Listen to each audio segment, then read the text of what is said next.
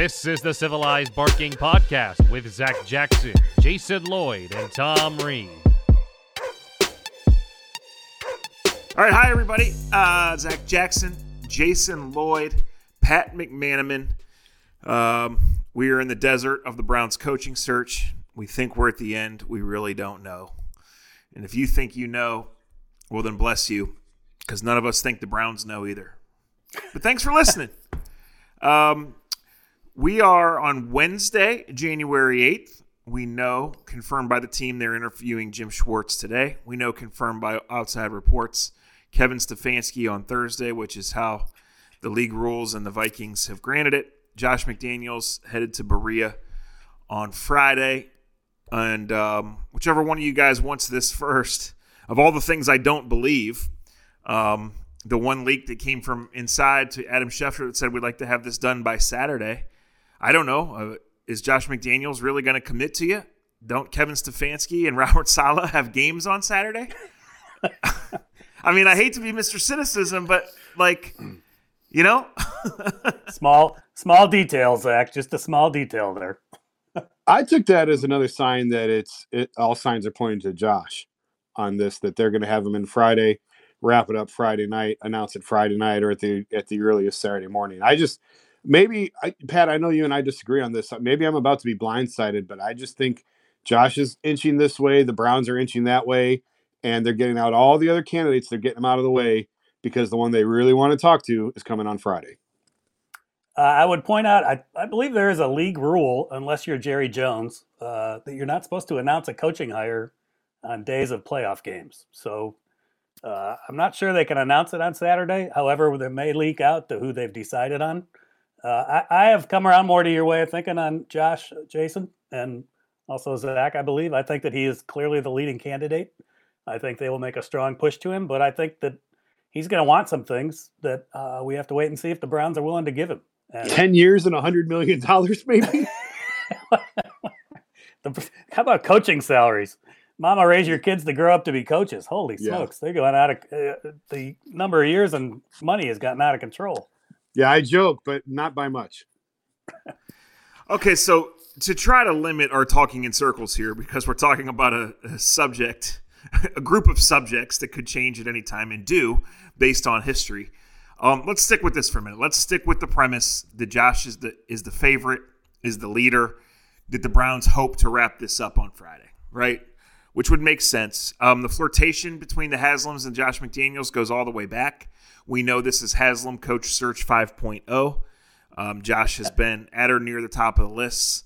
Um, some idiots on Tuesday started recirculating an Adam Schefter tweet from six years ago, in which Josh politely declined the chance to interview with the Browns uh, at this time of year. You know, trying to fool people with that. Um, you know, we know his body of work. We know he's from here.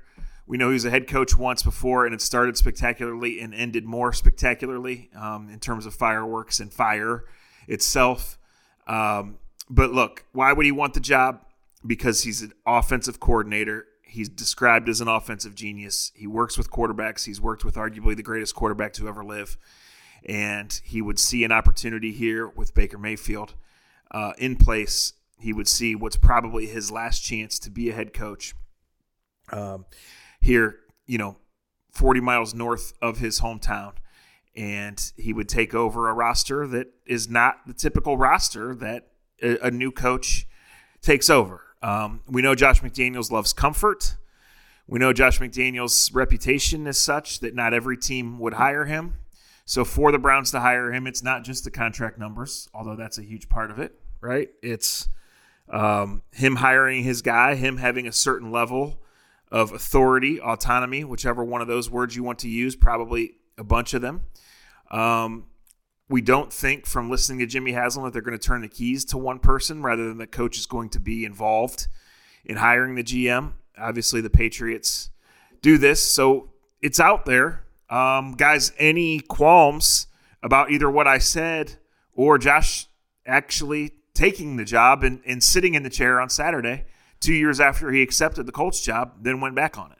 Yeah, you know, to me, Zach, it, it feels like, and I was going to write about this a little bit later in the week. It, it, it feels like it's now or never for Josh McDaniels and the Browns. I understand in 14 why he would have reservations, why he wouldn't want to do it. He if if if he wants to coach his hometown team, there is no better time to do it than right now. He can, like you said, he can handpick his GM or, or have a very loud voice in the room of who the GM is going to be. He's walking into a roster with a ton of talent on it. If he loves Baker Mayfield as much as we've been led to believe that he loves Baker Mayfield, this is the time to take it. And if it doesn't happen now, it's never going to happen.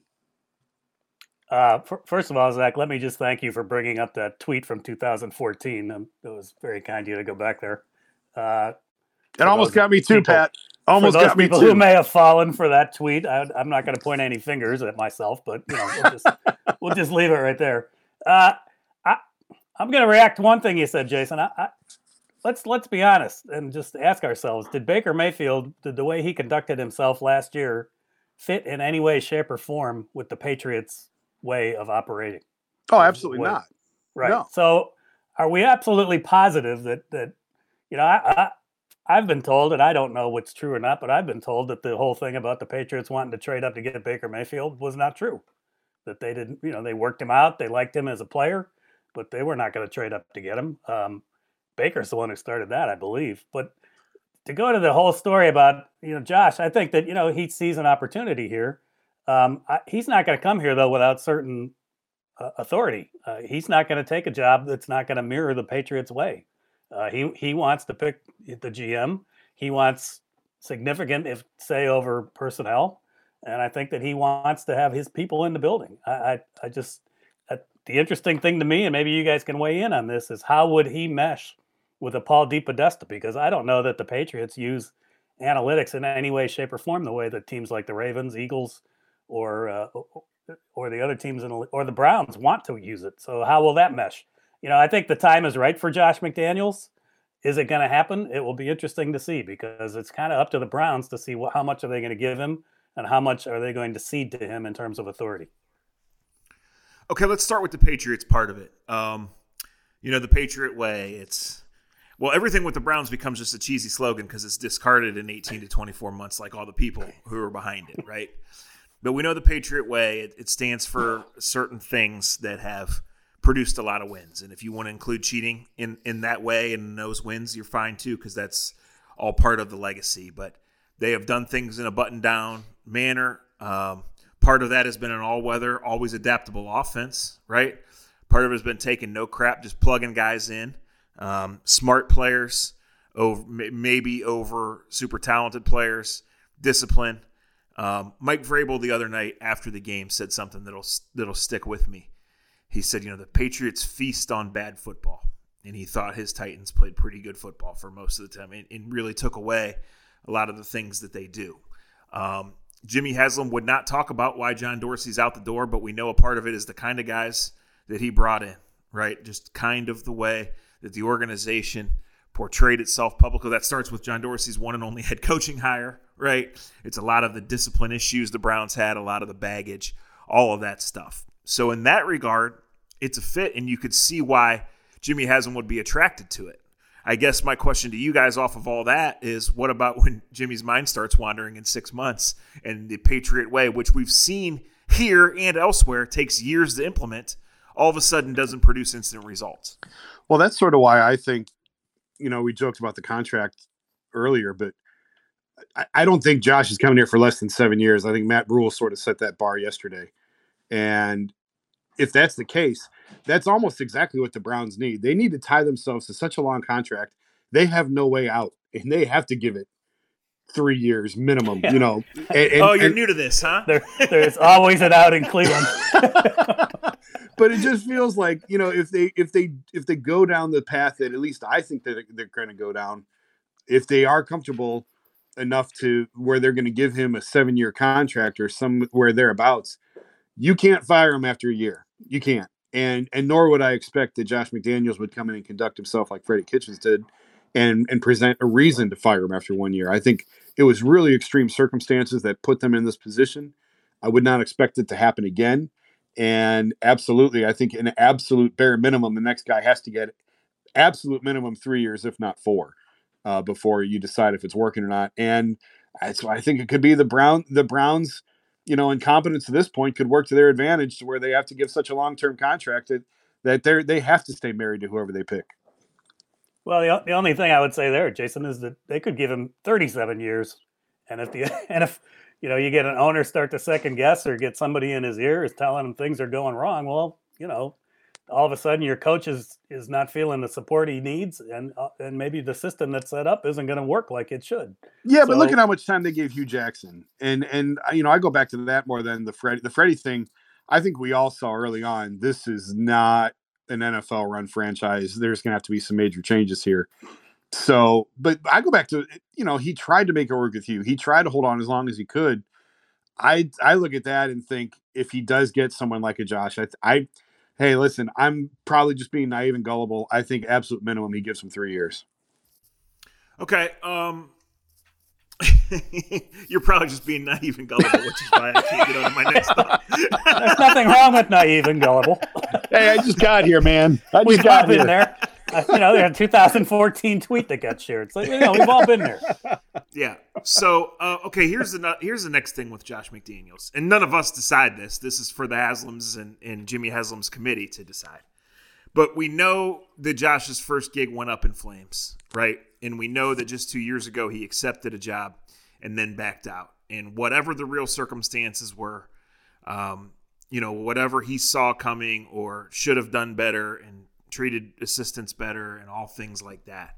I mean, here's the overlying question Is this a guy that when he was 33 years old and had the Denver job, it was simply too much too soon and he was arrogant and he was, you know, just too power hungry and he's learned from all those things? Or is this a guy who, by personality, by nature, is is going to rub people the wrong way, is not going to work nicely, and is not going to be committed to the Browns. Like we don't know these answers, but these are valid questions that kind of loom over. Uh, I was going to say the coaching search, but they loom over Friday. It doesn't feel to me, guys, like the, that this was by accident. That this is the last scheduled interview that we know about, right?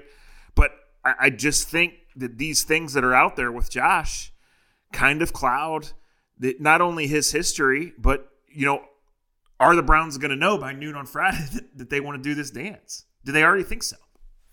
Pat, I'm not even gullible. I'll defer to you. I'm honored. I, I, think everything you bring up, Zach, is accurate. I mean, they have he has to address what happened in Denver, and yes, he was too young, and yes, he probably was a little too headstrong. And you know, you'd hope in the interview he might sit there and say, "I screwed that up, uh, and I wasn't ready for it." You know, frankly, and the part B is he has to address Indianapolis. If I'm the owner hiring him, I'd want to know, hey, what happened there? What what's the what's your thinking? I've been told he just loved loves New England so much. You know, we all talk about him being from around here, but he he also his kids have grown up in New England. He's lived there a long time, so he's pretty attached to that area as well. That's got he, and I think he will rub people the wrong way. I, I think we're naive to think and gullible, Jason. We're naive Thank to you. think Bill Belichick doesn't run rub people the wrong way. So yeah, that's that's going to be the style he's going to bring in. Um, to me, the one thing he brings that we the Browns haven't had in 20 years is a winning culture. And you know, you could make the case that they tried that with Eric Mangini because he came out of Belichick and yada yada yada, and that was his second chance after the Jets. But I don't. I think this is two different people and two different uh, guys. I mean, Mac McDaniel's has been with Belichick longer. Uh, he's had a longer run of success. I mean, they, what have they played? Like three of the last four Super Bowls, counting this year. I, I just I look at his resume. I don't I don't see anyone there interviewing now that Mike McCarthy's gone who could even stack up. Yeah, you know, it's funny. I'm, and by no means am I trying to compare Josh McDaniels to Bill Belichick, who's probably the greatest, if not number one, the number two coach we've ever seen in the NFL. But they do have sort of similar parallels where, you know, Bill was in Cleveland, had more success, obviously, than Josh had in Denver. But, you know, a young coach gets fired, takes a second job, backs out of it, so it, it, can work. You know, Belichick proved it. It can work. His reputation wasn't great when he got to New England after everything had happened with the Jets. And obviously, you know, the way things ended for him in Cleveland. And that turned out okay. So I'm not really that concerned. Yeah, of course, if you're Jimmy Haslam or Paul DePodesta or anyone else in that in that room, you want to ask Josh what happened in Indy. But I would not hold that against him in terms of precluding him from from taking from being my number one guy and, wanting this job. Uh, I just to me he's head and shoulders above everyone else. Mike McCarthy was the one that I I sort of had circled, and I said all along, well, if he's the first one in the door for an interview, that's not a good sign because how often does the first guy in get the job? It's it's not very often. And when you see the way that these are structured with Stefanski and McDaniels back to back, sort of to wrap this process up, it makes it pretty clear, you know, where what their direction is, what their thinking is. Uh, and I just I I wouldn't let Indy stand in the way of of McDaniels becoming the next Browns coach. That's fair. Okay. Um, before I get to Stefanski, I want to go to Andrew Berry. I'm not the only one who's written this. Um, there's been a thought in league circles that all along that Dorsey was fired because the Haslams and or Paul DePodesta want Andrew Berry to be the GM of the of the Browns. Um, this goes back to their long term thinking where they want like someone to last. They're trying to get someone to stay for more than two years. Um, then Haslam comes out and says, and he's not beholden to this. Uh, we're going to hire the head coach first, and the head coach is going to work with us on on hiring the GM. That will help from the start with our coordination, our alignment. Um, finally, you know, getting guys on the same page. So, just curious what you guys think. Um, you know, someone told me that they could see Josh working with Andrew Berry, although given the number of guys in New England that have somewhat GM credentials, it doesn't seem like that would be the fit. Um, you know, any credence to the thought that Stefanski and or Jim Schwartz or maybe even someone else gets the bump because the Browns want to hire Andrew Berry, and even though they said, you know, what what Jimmy Haslam said more than a week ago now, that that it ends up going this route over the next 48 to however many hours. I would say, I think Josh McDaniels brings his guy. I think I think if Josh McDaniels is hired, he brings his personnel guy from New England, either Caserio or Ziegler. Uh, Andrew Berry to me seems like a, the alternate choice if things don't work out with Josh McDaniels and the Browns turn to Kevin Stefanski, who I think I think Zach, you were the first one to bring his name up to me, and it was a while ago that you know if they if they're going to go if they don't go with a pure football guy and they go with the guy that Paul DePodesta wanted last year, that's Stefanski, and so I think if it's him or Schwartz, yeah, then Andrew Berry comes into play. Jimmy Haslam thinks very highly of him. He's very bright. He's down with all the thinking, and that I think that would be a, a, a partnership that, yeah, I think they would look to put together if Josh McDaniels is not the choice. I can't see Josh bringing anyone but one of his guys uh, if he takes the job. If they, and I guess this is sort of a transition now into the Stefanski part of the conversation, but if they, if they don't bring in Kevin Stefanski, at what point does Paul DePodesta say, "What am I doing here? Yeah, you're paying me a lot of money, but nobody's listening to anything that I say." Well, he's you're paying me a lot of money. I'm living in La Jolla. I'm enjoying being here. yeah, but I, I, think someone that intelligent, and I, listen, I've never met the guy. I've heard nothing but wonderful things about his intelligence level and his IQ. But somebody like that has to feel like they're just being ignored when all of their, you know, alleged recommendations that he's made, they don't listen to any of them. So eh, th- that's why I don't believe that he's going to be in this organization for very much longer. If if if it goes the way I think it's going to go with with Josh McDaniels, I, this may be the end of Paul DePodesta to me with the Browns because what what point what purpose is he serving if he suggests Teddy Bridgewater and they take Johnny Manziel, if they suggest Kevin Stefanski and they take Freddie Kitchens, if he suggests Kevin Stefanski again and they ignore him again, at some point he's got to go, well, what exactly am I supposed to be doing here? Well, my, my answer on Paul DePodesta has consistently been I don't know. However, I, I, don't mean to sound that negative or condescendingly. I really don't. And, and what you guys just gave me is a perfect segue to, to tell two stories here. Okay. One of them is one thing Paul DePodesta has done is a masterful job of making the public by by using the media making the public believe that he is the all-knowing picker of coaches, right? Um, because how, how do we know from various reports that he wanted Sean McDermott and that he wanted Kevin Stefanski or Brian Flores, right? Well, because yep. he's masterfully let that leak, right? And again, that's that's not to be negative. Um, in having conversations with people, I've I've had traditional football people defend Paul DePodesta to me, and they have said in the lines of thinking that a lot of times in the NFL, teams specifically the Browns, make this a lot harder than it needs to be. And if you trust smart people and you ask them to do their job to dig out whatever it may be a stat, a list, a potential scenario, a salary cap, whatever As long as you can keep people aligned and keep people working hard, there is nothing wrong with having smart people and having the most information in any decision you make. Whether you want to call that analytics, whether you want to trump it out as, as your organization's doing some groundbreaking stuff, or whether you're just sitting three or four guys in a room where most NFL decisions are made, right? That all being said, brings me to a conversation I had exactly about a year ago. Is this Kevin Stefanski name kind of came out of nowhere? And how I feel about it now is I just I still don't know why the Browns would hire him as head coach, a guy that's never been outside the Vikings organization, that's only called plays for a season and three games. Like what what possible credentials could he have to be better than the whole rest of the world you've had the chance to interview? However, this is the state of the Browns. A year ago at this time, so when it was generally regarded that Stefanski and Kitchens were the two candidates, this person said to me, there is no way they're going to hire the outside guy over their own guy. But I can tell you there's a push inside and there's a thought externally that you need a face of the franchise guy. That Kevin Stefanski is on lists because he's a good looking Ivy League dude. He believes in numbers. He will run a tight ship. And he, a year later, we had Freddie's frat house and it's up in flames, right? And it even got John Dorsey fired. So maybe this is the time that you need that. And maybe that is the right call Stefanski, Berry, here we are, the Cleveland Browns. We're not sure when we're going to be good, but damn, we look good trying to do it. Maybe, That's maybe terrifying. it is.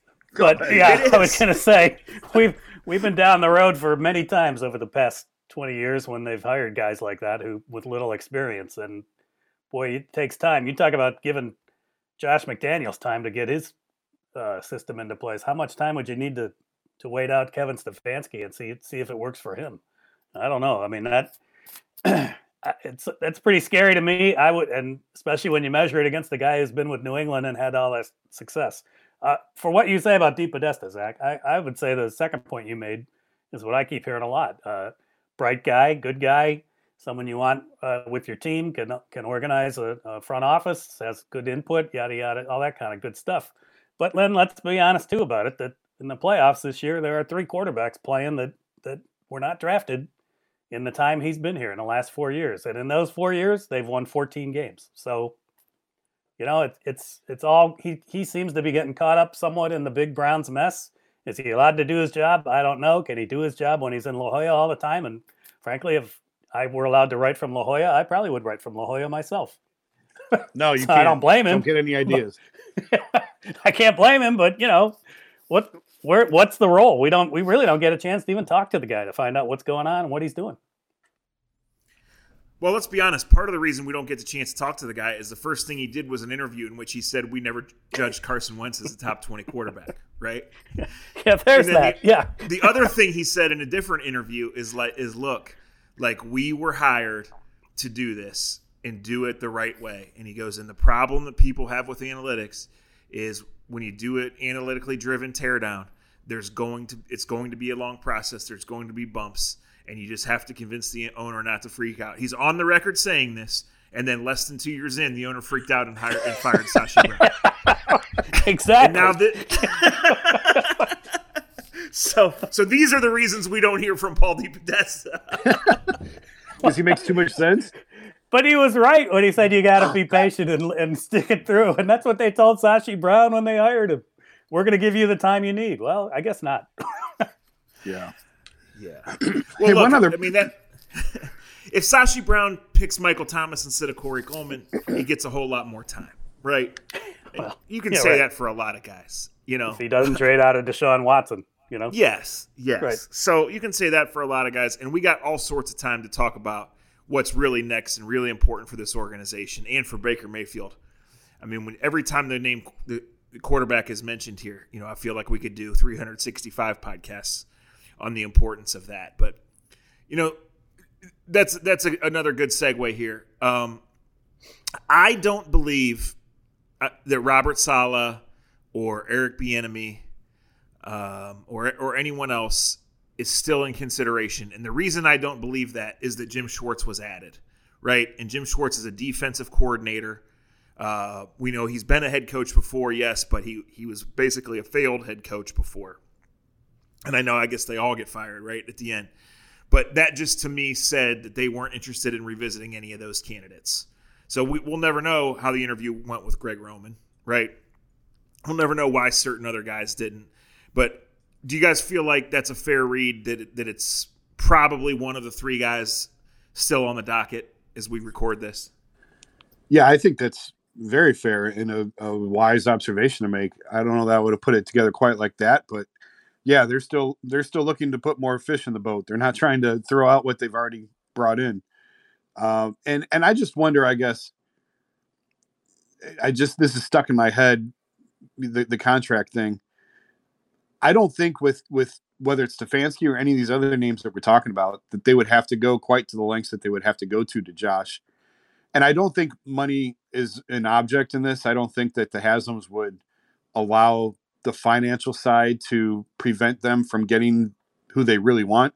But I'm curious what you guys think on that. If they can, if they have to go seven or eight years on Josh, and they can get a Jim Schwartz or Stefanski or one of these other guys for five years, I don't. I think anyone is going to want a minimum of five. Ron Rivera got five from the Redskins, and they're as much of a tire fire as the Browns are.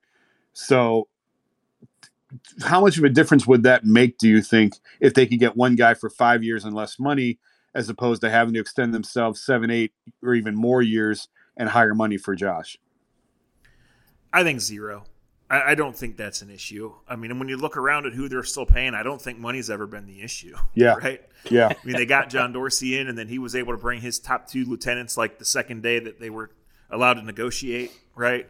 They've fired. They've changed coordinators every year, even even more rapidly than they've changed head coaches. Um, you know, if Josh has an outrageous demand, is that a potential sticking point? Sure.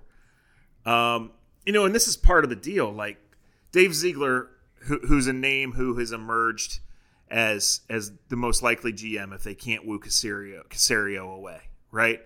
Like that's a hell of a jump from from pro personnel director to, to GM. And so you would think in the grand scheme that he would not be paid like a GM who's done this before or a GM who's on a second contract, right? But for him to leave, for Josh to get his way, for if this is the quote alignment that you want, then you got to pay up. And in history tells me that they will. I don't know what your read on it, Pat, is, but that's how I feel about about that. No, I, I, would agree with you. I think what we had there was Mr. Naive and Gullible reappeared on the in the podcast. hey, wait a minute, wait a minute. I said I didn't think that it would be that it would prevent. It's just a joke. I'm, I'm curious to know if if if I was missing something. So that time I think I was right. I'm one and one. Uh, Okay, so you're no no longer naive or gullible. So we give you no, credit I'm, for I'm that. still definitely both. no, I don't think it matters. I think what this guy will pay the money. I think uh, Zach nailed it. That if there's an outrageous demand, that gets in the way. But I don't know if you look at a seven year contract. I mean, the cynic in me says, if I'm coming to the Browns with all this upheaval and you know lack of culture and all the problems that have gone on, do I want to be tied to them for seven years? Maybe I want three, four years so I can get out and get to my next job. I don't know. That's a cynic in me, but. Uh, I, I just think that if he's the right guy, they're going to do what they have to do to, to get him. And I don't know that money would ever. I mean, the one thing we can say, we can say a lot of negative things about Jimmy Haslam, but he's never been afraid to pay people, and his record on minority hiring has been has been excellent. So there is that. When he walks in the building and walks up those stairs and sees that radio studio smack dab in the middle of the operation, I, I would pay for a shot right there. All right anyway, before I get too far off the tracks, we've gone too far because, like I said, we don't know, guys. We're, we're, we're talking through this. We're trying to provide insight. Um, this is basically an extension of conversations we've had on email and text all week. We're all in the same waiting game. Um, you know, I've tried to write every bit of insight that, that I have. We've tried to share different views of this, and you know, the facts are we're in week two of a coaching search that's kind of been meandering and wandering, and We've seen all sorts of coaching searches. We don't know the result. We won't know for a couple of years. Um, but this is what the Haslams thought best. The Haslams thought the committee of Jimmy Haslam, J.W. Johnson, Paul DePodesta, and Chris Cooper would be best, and we'll see what they'll return. So let's close with that, guys. Um, predictions for where this stand. This is Wednesday at two o'clock. So predictions for where this stands on Friday at five o'clock in heavy negotiations with Josh McDaniels and uh, Nick Caserio to be the coach and GM. Eight years, 80 million, 10 million a year. Josh McDaniels. Is that for Zach? for pets to both of you for putting up with me. No, it's not good enough. It's not enough, huh? Uh, no, maybe that's the naive and gullible side of me. I, I really think it's going to be eight years. Uh, I was kind of thinking six or seven even before the Matt Rhule signing was announced. Now I'm thinking seven or eight. I'll say eight years, 80 million, and Josh McDaniels will be the next coach. I'm going to say that on Friday at 5 o'clock, we don't have a resolution. That'll be my prediction. So stay tuned to The Athletic. We thank you guys for reading. We thank you for clicking over here. Spread the word. Um, the off-season plan is one podcast a week. Part of the reason we only did one this week and we waited is because we're all in the same waiting game. So if there is a development, um, we will be back in the podcast game. When over the course of the offseason there are developments, there is news, um, we'll be back in the podcast game. But for now, it's going to be one uh, a week. And like I said, we will continue to cover this story and cover the team as best we can with kind of everybody in limbo. So I guess we could say, right, I, I- I guess it is safe, as safe as any Browns prediction can be, that we don't expect any movement before then, right? We expect Stefanski to get his interview tomorrow, Josh to get his interview Friday, and then the process to unfold from there, regardless of your predictions, right? We don't expect a, a major 90 degree turn at this point. Correct.